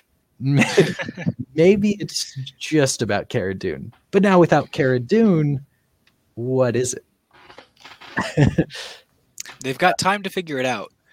Um, so, because I I did I, or I was under the the uh, idea that this was going to follow around, I, and I think because you convinced me so thoroughly that it was just going to follow around like um, the X-wing fighters, just like patrolling the universe, and what's going on, Yeah. dealing dealing with threats as they pop up, and and some maybe maybe chasing some smugglers. Who knows? Right. Um, but yeah, with when we got that Cara Dune had given was given marshal rank, I guess it, it would have been more land based because you know she's got like a territory to yeah, I don't, I don't know. Like, watch over. are you, can you be a marshal and travel away from your town? Like, I feel like that's a pretty bad marshal if you. right. so I don't know. um yeah uh i i don't know where this show goes and then talking about the mandalorian um again i think she was going to s- step away maybe maybe only come up back for like one episode or something Right, come back for the Um, to see. Hey, it's the group getting back together. but i will say there was discussion that uh maybe rangers of the new republic ahsoka uh book of boba fett and the mandalorian. Is that all of them? I'm gonna go with yes for for a moment. Um there there was talk that all these shows that are spinning off from the mandalorian would may would maybe come back together to tell a story. And i was like is that a separate show or is that just season four of the mandalorian they all step off do their own thing for a season while mandalorian has season three does its very uh, inside baseball mandalorian story and then they all come back to face thrawn or something um, that they really build up during the Ahsoka show, and she comes back and she's like, "Y'all are the ones that pissed him off in the first place." I mean, other than like in Rebels when Ezra pissed him off, but uh, she goes, "Y'all pissed him off recently, uh, and so you need to come help fix this." Um, and she reassembles them all together. I don't know, but uh, that, that's kind of the way I felt about it. And I was like, oh, that kind of stinks. That like, man, the chapter sixteen of Mandalorian. That's the last time we're gonna see that big group together. Right. Um, and maybe someone will die later, and it would be They start going their separate ways, and they like. Uh, it's kind of like um, Agents of Shield, where like this is the last time you all be in the same room together. now there is a right. there is another possibility. Okay. There's another possibility. It's not completely off the table, but let, let me ask these two different questions. Okay. They could recast her. They could recast Cara Dune. Yes. Um, so my question is, do you think they should, and do you want them to?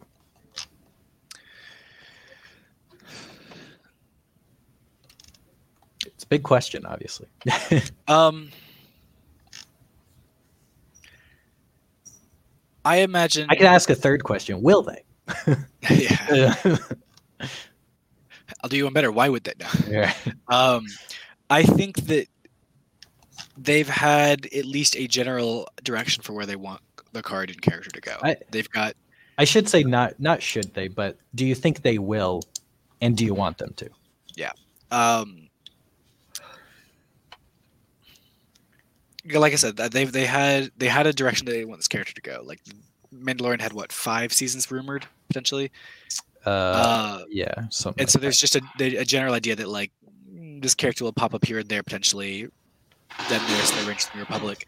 Um, if they wanted to keep those storylines that they've written or the ideas that they had, like the the outline that they had written, they definitely could uh, recast. I know that I have a feeling that uh, a bit a lot of the fans won't be happy at first, um, but it would let a lot of fans that aren't happy now. Um, well, I think the fans would be unhappy because it would be a different person in the role yeah, rather than rather than the character coming back at all. That's what I meant to say. right. Um, I don't know. Would I want the character recast? I'd like to see more of the character. Right. I'm like, Cara Dune's interesting.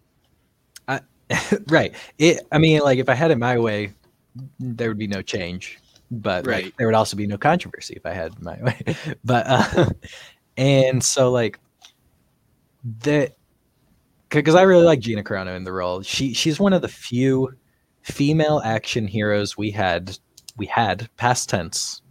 Um, she's one of the few female action heroes that we had in a huge franchise that I really felt like she had like when rock when the rock punches someone i don't expect them to stand up through that.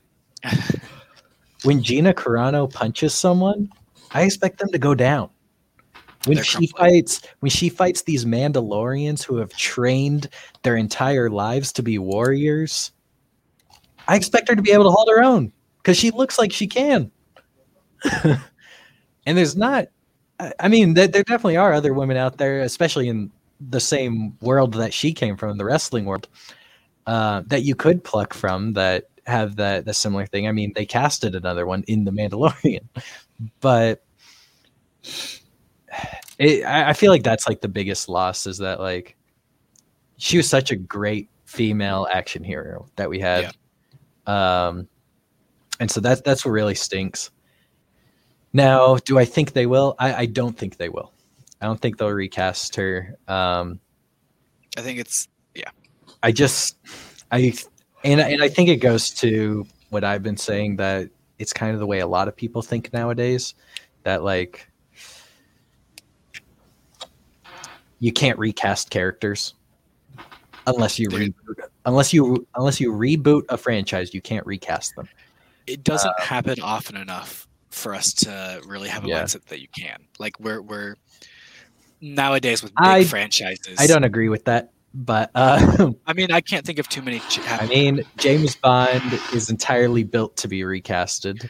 sure, but I'd say that's Um, a separate. Terrence. Howard was recasted. Edward That was what I was point to. recasted. I was going to point to that, Um, so so I don't think it's out of the realm of possibility. but that's that's Um, two that's two examples, and then James Bond, which I count as separately and separate entirely, Right.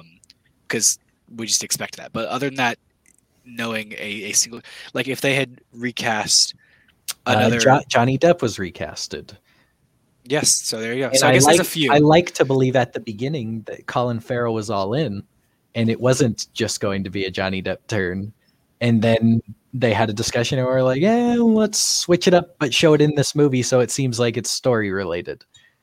Maybe Um, but uh, I I mean, I have no knowledge about that whatsoever. But I think you're probably right though. That I think they they won't recast I think they won't. And and they'll rewrite the narrative. And even though I really like Gina Carano's Cara Dune, the only reason why I kind of want them to is because I want to see more of that character.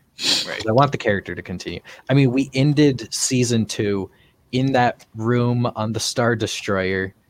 Is she just not going to be there now? oh, she she was walking around and slipped out in a, as- an escape pod or something, and it's like, oh, she didn't even say goodbye. Okay.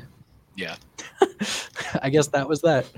Um, now, I will say the plus, the the potential plus side of not recasting, of not killing off, kind of thing, of of not doing any of that.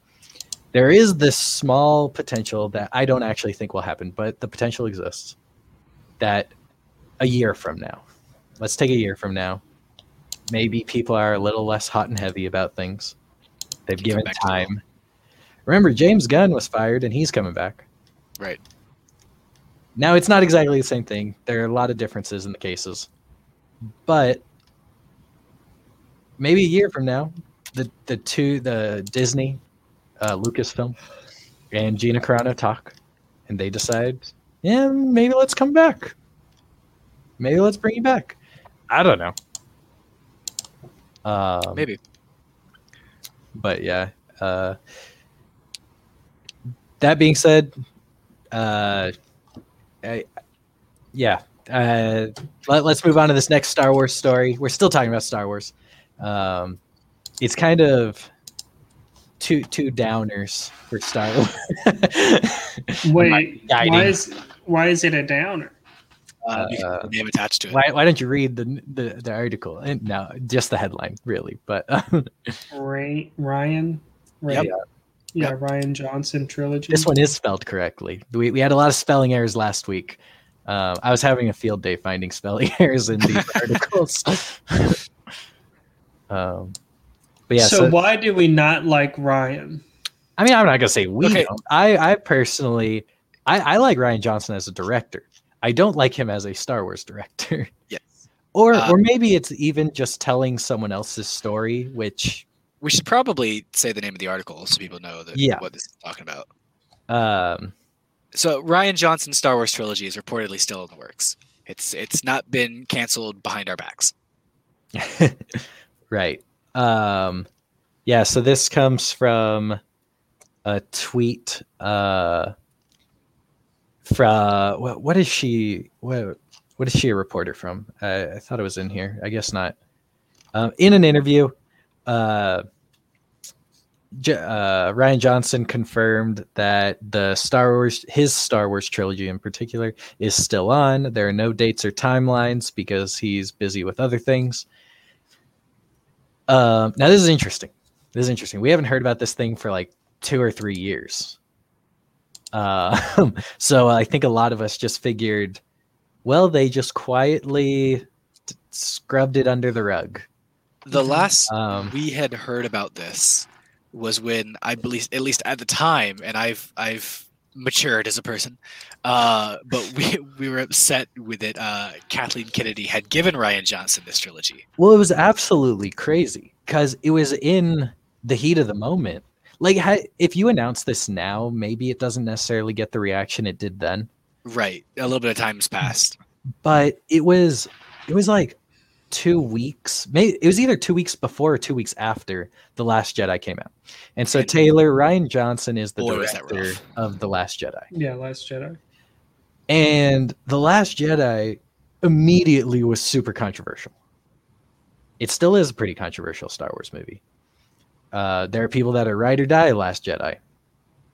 Um, but like, and so it was just so. It- so so even even if you liked it, I feel like, even though you you're like, even if you like the Last Jedi, you like Rian Johnson's take on Star Wars, you still gotta ask yourself though. Yeah, even though I like it, it was still Why? pretty controversial for other people. It's not like it was like ninety percent liked it, ten percent didn't. That's not a controversial movie. It's pretty split um, on people's like and dislike of this movie uh, and they and a lot of people were very vocal about that. And so it was such a weird announcement that it was like, why would you give this guy more right away? Now, clearly, it hasn't been right away because we're two or three years since that those comments. But uh, why would you make the announcement right away while everyone's very undecided about Rian Johnson's Star Wars? Uh, now there there was a lot of unfounded complaints about it that like Rian Johnson's just a terrible director, which is absolutely wrong. and despite me not liking The Last Jedi, Rian Johnson's a fantastic director. he uh, hasn't done too many projects. Right, but a lot of the uh, he does are very he does good works. Are It's very just- interesting. His Uh, take on a franchise didn't go so well. He did Knives Out, which I really like. Uh, he did Looper, which I know a lot of other people like. There are I like the first half of it. Looper's a uh, fun take. and it, the the last half is very interesting. Don't get me wrong. Um, I'm just not. I I s- to this day I haven't decided how I feel about it because it's so interesting. I'm just like, whoa! I just wasn't expecting that at all. like Yeah. it, it was it was earth shattering to me. Um, but yeah, I mean, eh, Do we know when this trilogy is taking place, arrow wise? we don't know anything about it, which kind of leads me to believe that like maybe it was canceled and nobody told him or something. um, Did now did Where he respond on Twitter? where he's just like, well, it was his, it was his lines. It was Rian Okay. Johnson that that confirmed that it's still on. It kind of makes me wonder where he's just like, well, we talked a year ago about this and it it was still a go, And they haven't told me since. right? So so it's like think- he's not lying. Do you think uh, Disney was just like, if we don't talk about it again, he'll forget? no, they know he wouldn't forget. Yeah, yeah, yeah. But they're like, may, maybe a lot of fans will, and then maybe they'll either come around to the idea of it. Wait, which I don't, I don't know if I'm against Rian Johnson still being involved in Star Wars because it's like, I think if he had an entirely different, his own separate little area to work with, all new characters, all new story, not all new, but like new cinematically. right, Uh, right, right, just like, yeah, yeah, It's not connected to the Skywalker saga, which apparently we're still in. Um, then I, I think I'd be fine with that because that way, at least his trilogy would be tonally consistent. right. To me, I'm with that. I, I'm definitely with that idea. If I don't necessarily have any interest in him being involved in something else with the Skywalker saga, but because clearly he has sh- not shown that he doesn't necessarily, well, in my opinion, um, I don't think he handled certain characters the best way. Um, right. But, I mean, his, his take on this huge high fantasy genre could be great, though. Um, It definitely could. And I mean, again, if it's a different tone, if it doesn't have to be tonally consistent with the rest of yeah. the Skywalker saga with with any sort of trilogy, it's it's all new storytelling. And so I think that's something that Star Wars could really do is there's just so much that they could tell, so many stories that they could show that they don't all have to be the same. They there Right. could be different ish genres of of story, different tones Right. of movie. Um and yeah, I mean I'm if it's not connected to the Skywalker saga in any way, not the same time frame, it's I, I like that the most, and I think I'd be willing to Now, I don't know. like like they I have any say in the matter. Right. I'm But, not, uh, Rian, I'm sorry. Uh, I'm just not letting you do this, man. I don't. I gotta say though, Star Wars is like one of the few things, and it's just because like I grew up rewatching the prequels every day, kind of thing, and even the original trilogy as well. Just Oh, I like watched the original trilogy e- every day, just rewatching Star Wars, kind of. Mhm. That like I don't know. To me, Star Wars like does have to maintain its genre. I don't want to see a different genre in it in Star Wars. And like I, I know like it, it's weird because I definitely like the the differing genres that like the MCU has tapped into. Um, and superhero movies have tapped into. Logan is a fantastic western.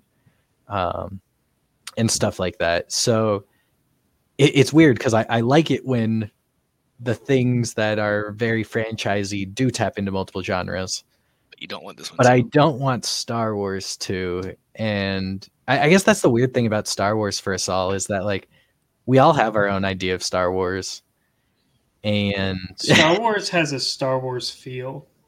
that's what I'm saying. Like there, there's not. There's nothing really that feels like Star Wars. And so if you start changing genres on us, Star Wars doesn't feel like Star Wars. if you start changing zo- genres on us, I don't know if I'm into it anymore. yeah, I mean, there's no, definitely a I'm fear still, of that. I'm still gonna try it for sure. I'm not gonna say I'm not even gonna try it. Like I think a good I think a good But- example to point to, to in favor of your argument is um I believe Star Wars Resistance is that what it's called? yeah, Uh where they did they tried a little bit different storytelling and I don't know if it I mean uh, there are people that like it, but I know I haven't had a chance to watch it and I know you weren't the biggest fan of it. I only watched two episodes, so so maybe It, takes longer to get into potentially. Maybe it Yeah. And there's like a lot of things that are like Star Wars Resistance. Um, Star Wars Forces of Destiny, I think, are very shorts. They're like three minutes long, and, and that also they they had such specific goals in mind with both those shows that Resistance was supposed to be the uh, the Star Wars show for children. Uh, Forces of Destiny was supposed to be the Star Wars show for girls, I think. Um, very young girls, but um, and to me, I was just like, no, Star Wars should be for everyone. And if you feel like it's not, let's try and fit that into the tone that Star Wars currently is. But you shouldn't have to like let's choose a not demographic. Change Star Wars to fit specific targeted audiences. Let's try and appease those targeted audiences within what we've already created. That's deep. Um, and maybe that's a lot harder than it sounds. Um, I'm not a writer, a filmmaker, but uh, that that's where my mind is at. Okay. Because it's like if you change it too much, is the Star Wars then people like the same Star Wars that I liked, kind of thing? Does it mean anything anymore? Um, but but I do think there there's room to like lean probably into because I'm not saying I want every story to feel the exact same way, but like because like like I said, I think there's plenty of room for a space cops show, but you still have to fit kind of those Western samurai tones of things of of decision making of somewhat character choices. um, but I don't know. That, that's my opinion on it. Um, yeah, it, it's kind of weird uh, that we. uh, It was out of the blue. We heard this news. Um, uh, I mean cool. right. uh, if we actually get it, I guess we can have opinions then. Uh, but this, right now we're just it sounds like it's still very much in the air. right. Uh, Um, where are we at? We are on. Oh, sorry. The so I don't know how to actually say this correctly, but is it Cruella? I think it's Cruella. Cruella. That's what I thought. Cruella. Yeah. Cru- really, it should be Cruella, right? Because it's supposed to be the word cruel. Yeah, Uh, but I guess Cruella? English is weird. So. Yeah. It's about Cruella de Vil Cruella de Vil. because she's And- British. Um, So it's, Cruella. actually the this trailer looks amazing. I just want to say this movie looks really, really, really good, and the comments on it are so funny, saying that uh, this is Disney's The Joker. like if I don't Disney's agree with that whatsoever. if Disney's made the Joker, but like, uh, but I think someone else in the comments said it even more accurate, which is Cruella is Disney's Harley Quinn, and I'm like, I think I got a lot of vibes of that. Like I got, I got like I mean, So what- definitely in color palette. if we're gonna Well, go with well, that. even like behavior, like she seems psychotic and she's crawling. She's like grabbing for power. And she's always been that way, right? Like, no, but what I mean is just like artistically, like Yeah. it, it, feels almost like a. Uh, it feel like watching the trailer. I was like, I feel like this has the same energy that like the Harley Quinn movie had, uh, but um, it, it looks really good, and I'm excited to see. Uh, is it Emma Stone? yeah, Emma Stone. Um, I got, I gotta say, I wasn't entirely sure about this movie, but yeah, watching the trailer, I did get excited for. it. I was like, ooh, this looks pretty good. I do want to say I don't know if Disney has done this before, but their their splash screen where the prince uh, the castle is grayed out and the logo or the word Disney is Yeah. in all red. That was like I think, mm, I think they've started playing around with that as we're like getting into this new wave of different intro sequences, which I think was spearheaded by superhero genre recently. But uh, yeah, it, it definitely looked cool because of how different it looked. So mhm. coming from, so I'm going to come from a completely different direction for this movie. Um, with the release of uh, 101 Dalmatians, when- Okay. how how that one, how whenever that came out, uh, that absolutely destroyed the Dalmatian breed. Like in, in dogs specifically, like because everyone wanted them so badly, and so breeders started breeding them quickly, and you started getting worse genes in the dogs, and now the Dalmatian breed is, is like a trash chute. It's it's not great. Yeah. Um, I I really hope that doesn't do this again. yeah. Uh, I don't know how much Dalmatians are going to be portrayed. I, I know there's just like a few few scenes in this trailer. Um, Mhm. Yeah, it's hard to tell, and it doesn't even seem like necessarily a huge focus. It seems like it's very much her butting heads with that other lady. which is fine. It's over Dalmatians. I don't know, but Which uh, is fine. I just don't want this to like have another Dalmatian craze where everyone wants to get a, a little Dalmatian puppy and it starts Yeah. eroding the breed even more. That's my take. Mhm. that that's a very uh, veterinary look at this. Yes, it is. Yes, it is. Um, I'm gonna give you a third different take. Uh, this didn't give me Joker vibes. This didn't give me uh, what did you say? Disney's Harley Quinn. Um, to me, this is Disney's Maleficent. Do you know who Maleficent was made by? Disney. to me, this is Disney's Maleficent yet again. And Maleficent was a good movie. Don't get me wrong. it's just like a less fantastical Maleficent. I liked Maleficent, but to me, it's the exact same like core concept around a completely different story. We're taking a traditional Disney villain, putting her in this role because we don't know their origin story, and spinning it off that she very much is the hero of her own story. But here's where things maybe went wrong along the way, which was mostly focused in Maleficent too. But um, but yeah, I mean, I like Maleficent, so so I hope I like Cruella. But uh, yeah, it looks really good. Uh, but to me, this is just like like it's weird that a bunch of people are comparing it to other things when there's something that the studio just made and is making more. Like, um, this goes into what we've been saying about the anti-hero of characters. Um, Cruella very much looks like she she's bad. She's the villain. But no, I don't know. That other person looks pretty nefarious. You know. uh, so I, so we'll have to find out to see if Cruella really is the villain. But to me, it looks like she's some sort of anti-hero. Uh, that she that this she's bad, but this other woman is worse.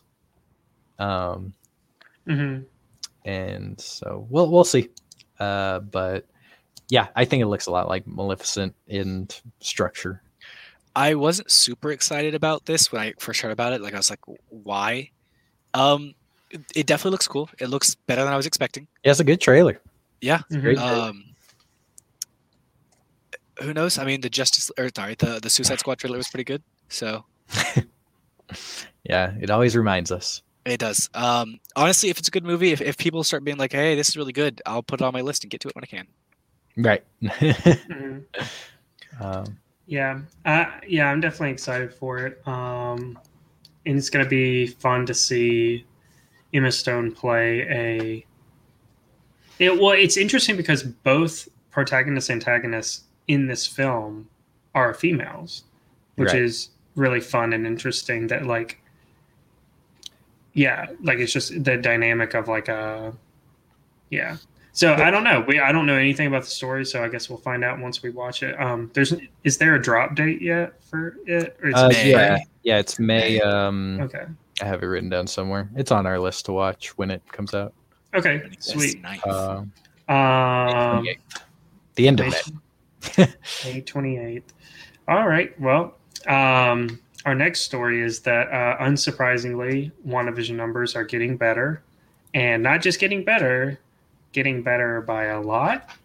Question So- mark? so the the art, the title of this article specifically says Disney Plus's WandaVision cast into top viewing spot worldwide. Isn't this only viewable in the United States? No, it's viewable anywhere that has Disney Plus. I thought Disney Plus was. No, thought, Disney Plus is pretty widespread now. It's not. it is now? totally, It's not totally worldwide. okay. Um, but uh, whi- which really goes to show you how many people pirated The Mandalorian because uh, uh, certain parts of Europe, I don't know if all of Europe, but certain parts of Europe have Disney Plus. Okay. Um, Latin America, I think, recently got Disney Plus. Uh, I want to say that's true. Uh, I think India just got Disney Plus. Okay. Well, then, Um, so it, it- again, it's not everyone, but uh, it's, it's getting it's getting more widespread. more than the United States. okay. Cool. Cool. But yeah, so I mean, th- this is pretty impressive. Um, and the thing that's interesting is that like we were talking about this the other day with like CW shows, is that like with Batwoman that we were like typically season premiere of the show, it'll hit its peak numbers on the premiere, Mhm. and then it kind of tapers off from there. This show has done nothing but go up. Yeah. Um, and it, it's holding that number one spot for a couple of days, I think. Uh, let, let's see. It's it's held it since February so- seventh, I believe. So it's bouncing between the numbers seven and 35 worldwide, um, and then eventually landed into number two or three uh, since the third episode a couple weeks ago. And then two weeks ago, after episode five, uh, when Quicksilver was released, um, released. He was released. released to the world, he was released from um, from wherever Dead yeah. Go. uh, wherever, Planet Hell, I guess, wherever I. Quicksilvers go. Right. um, it became the number one series worldwide and remained there for a couple of days, which is like pretty crazy because it's not like they're coming out with new episodes in those next few days. You expect it to be replaced, but uh, by shows that are having new episodes. Um, I think this is really important because this is showing that like a weekly release schedule. This is why it works.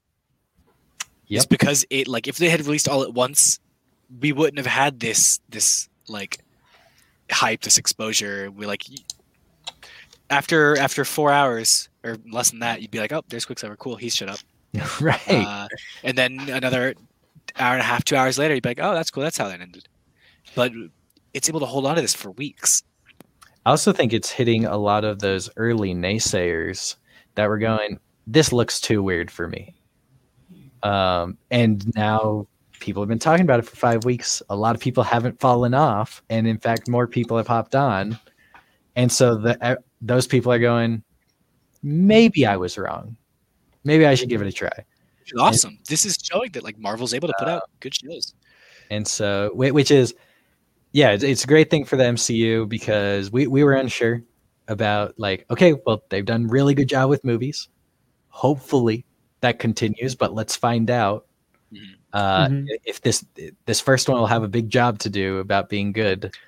Um, You know what's kind of not sucks, but what, what's kind of annoying or difficult is that uh, this is such a high standard for every other show that they put out. no, I disagree. Maybe. I, I mean, I- de- I definitely for some people, it, it'll be a high standard. Uh, but I feel like every Marvel movie, there there's an article written that goes, uh, If this had flopped, though, people would have dropped off. And it's like, I don't know, though. They've earned a lot of goodwill. They have. Like, I feel like they're allowed some mistakes. And They haven't made that many. And I mean like the the big arguments for mistakes point back to Guardians 2, which is like uh, 5 years ago. Uh, back in 2016, maybe it was 2017. Yeah, I think it was 2017. Um so Guardians 2, there's a decent amount of the fan base that think that's a, weaker film. Um, and then before that, it's really Thor 2 and maybe Iron Man 3. And if you really point if you if you look at that specific uh year kind of right after Avengers, right? It's kind of a similar case we are now. Is Marvel's got a ton of goodwill. They made Avengers, it was a huge hit. And then Iron Man 3 comes out and it's not super popular amongst the fans. But then Captain America Winter Soldier comes out and that movie is very popular amongst the fans. But then Thor the Dark World comes out and it's not very popular amongst the fans. And so it becomes this 2 and 2 for the most recent four films, you know? It becomes this 2 and 2, but it still has the goodwill that people are like, what the heck is Guardians of the Galaxy? No one should go see this. And yet that movie does spectacular. Smash it. And it's a great movie. So it's like, I don't know. Uh, I, I think it was is okay. Um, I think it'll be okay, but yeah, I mean, based on the trailers, they all look pretty good. These next few. Yeah. What do we have next? Uh, the next one is uh, Black Widow. We might see Black Widow in theaters, which is a movie I really want to see in theaters. Um, I'm not. I mean, I like theater. I like going to the theater, and there's not many movies. Well, but there's not many movies that I don't mind just watching at the house on uh, Josh's 4K TV. So, um, but Black Widow is one that I really, really want to see in theater because I know that music is going to be so good and like just like the intensity of it's going to be really cool. Um, so, uh, but yeah, right now it looks like it's going to stay in theaters from what we know, um, which is good. Yeah, that's exciting for for those of us that want the theatrical exhibition to still exist in the future. Uh, Yeah. uh, I, I'm excited for that. Uh, additionally, the mere fact that they're still talking about it and not talking about it in the vein of delays Mhm. uh, is an exciting thing. And again, everyone's gonna have to decide for themselves if they feel safe going to the theater whenever any movie comes out. Uh, really, for anything, whether you feel safe to leave your house, but uh, but I'm excited for it. Um, again, I don't live with people in a risk group, so I know I'll be able to see it when it does come out if it comes out. Um, that being said, uh, there are some hopeful outlooks. Um, I know, I think close to or maybe even over 50 million people in the United States have already been vaccinated. Um, hopefully, those numbers continue to to go up, and hopefully, the vaccine continues to work. Both sides. Um, so, because that that'll only mean we get these movies sooner. Um, obviously, that's not the biggest thing that means, but Right. uh, Mhm. we're, we're here to talk about movies, and as far as movies go, uh, COVID is a big limiter on movies. Mhm. Uh, so the closer we get to the elimin not the elimination, but uh, the management of COVID, uh, the closer we are to seeing movies again in theaters. And maybe this will be one of them. I mean, this is kind of uh, looking at the list. Mm, yeah, this is kind of the biggest movie that will be potentially exclusively theatrical. There's a which lot is kind of crazy. a lot of caveats in that, but um, uh, yeah, biggest movie exclusively theatrical uh, to be the first one uh, in 2021. Yeah, that, it is a big movie for that. I mean, a potential billion dollar hit. Uh, so we'll, we'll have to find out if uh, theaters can meet the demand. Um, and also if that demand even is there. hmm Uh, but yeah, Um, so our next one is that uh, Captain Marvel two gets a villain, uh, but we don't know what that villain is. Right. So we just got the casting. We uh, found out that Zawe Ashton has been tapped to play the villain in the Is that sequel. how you say her name? I'm pretty sure. Oh man, I was gonna say it wrong. I, I did a little bit of googling, Okay. found found out a pronunciation for it. That's the one I went with. If it's wrong, I sincerely apologize. Good Uh, on the- you. The I, internet lied to me. I always wait for people to correct me. I like to try and get it right the first time because I don't like to do that. Um, Yeah. This is interesting. So uh, I, I remember you were talking a bit about this. That you have an idea of who this could possibly. I do be. have an idea. I do have an idea. what, what have so, you got? So the the buzz around Captain Marvel 2. We know that Monica Rambeau will be in it. We know that Captain Marvel will be in. it. We know that uh, I would hope. uh, Miss Marvel will be in this movie. That Kevin Feige has even said that Captain Marvel 2 will be on the scale of Civil War. So it's potential for other heroes to be in this. Uh, maybe Nick Fury, maybe uh, Talos, which I, ex- I expect the Secret Invasion storyline and the Miss Mar in the in the same way that I talked about um, WandaVision, Spider-Man 3, and Doctor Strange 2 kind of being this triangle of films. I would say Miss Marvel, uh, Secret Invasion, and Captain Marvel 2 are an, another triangle Mhm. Okay. um, that are very closely related in whatever story they're telling. Uh, and that being said, I think the name Secret Invasion is the most important one there. And Secret Invasion is a comic book story where the Skrulls replace a lot of people on Earth, including superheroes. And it's a secret because they can shapeshift into humans and we don't know they're there.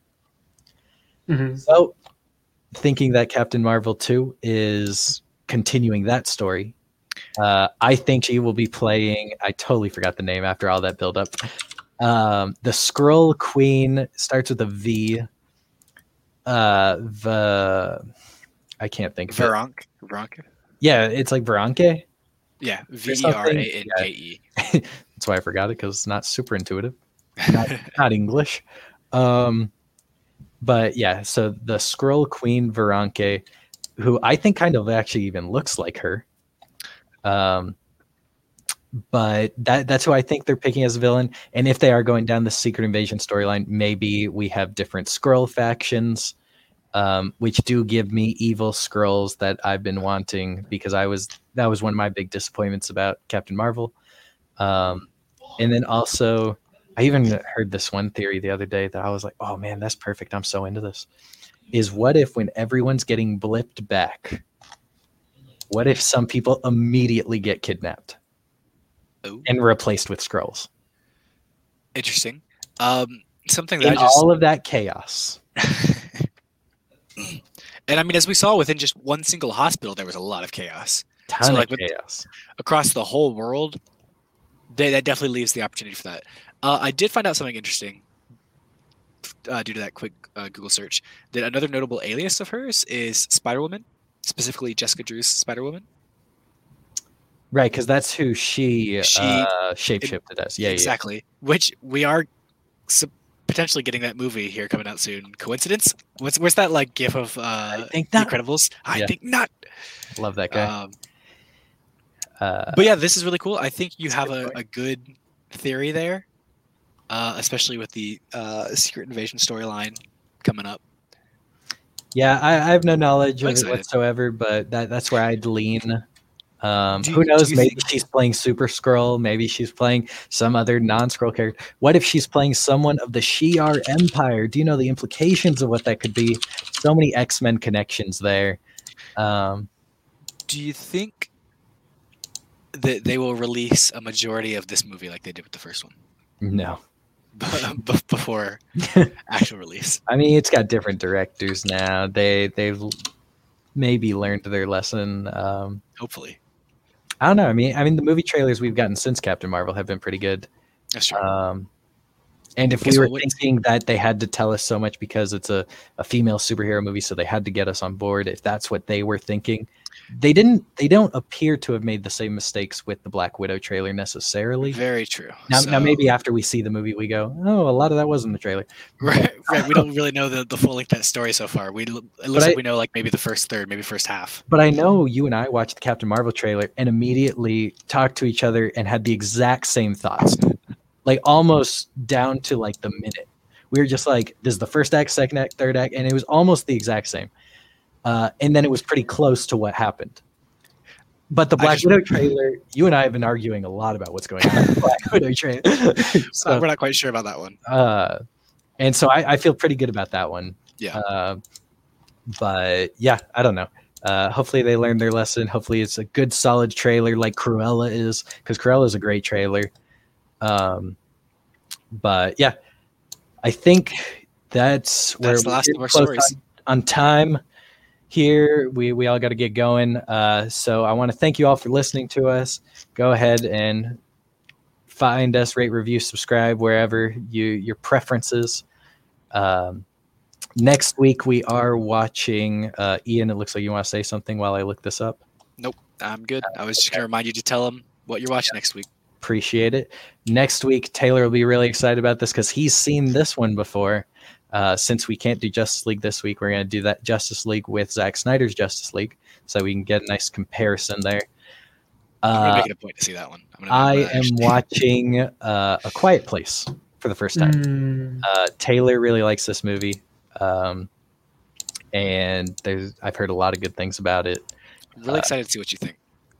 I'm really excited to have be scared.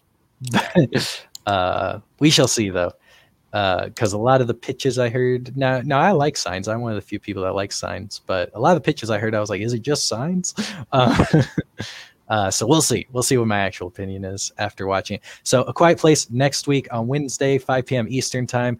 Also this Saturday, WandaVision episode seven at uh, noon Eastern time uh, we'll be there. Hopefully, you join us, join the conversation, share your theories because this show is nuts. And oh man, what what's going to happen on Friday? We're all excited. Uh, so thanks for tuning in with us, Taylor, Ian. Thank you as always. Happy to be here. thank you. Appreciate it. And I'm Joshua Troop. This is Unanimous Decision. We'll catch you next time.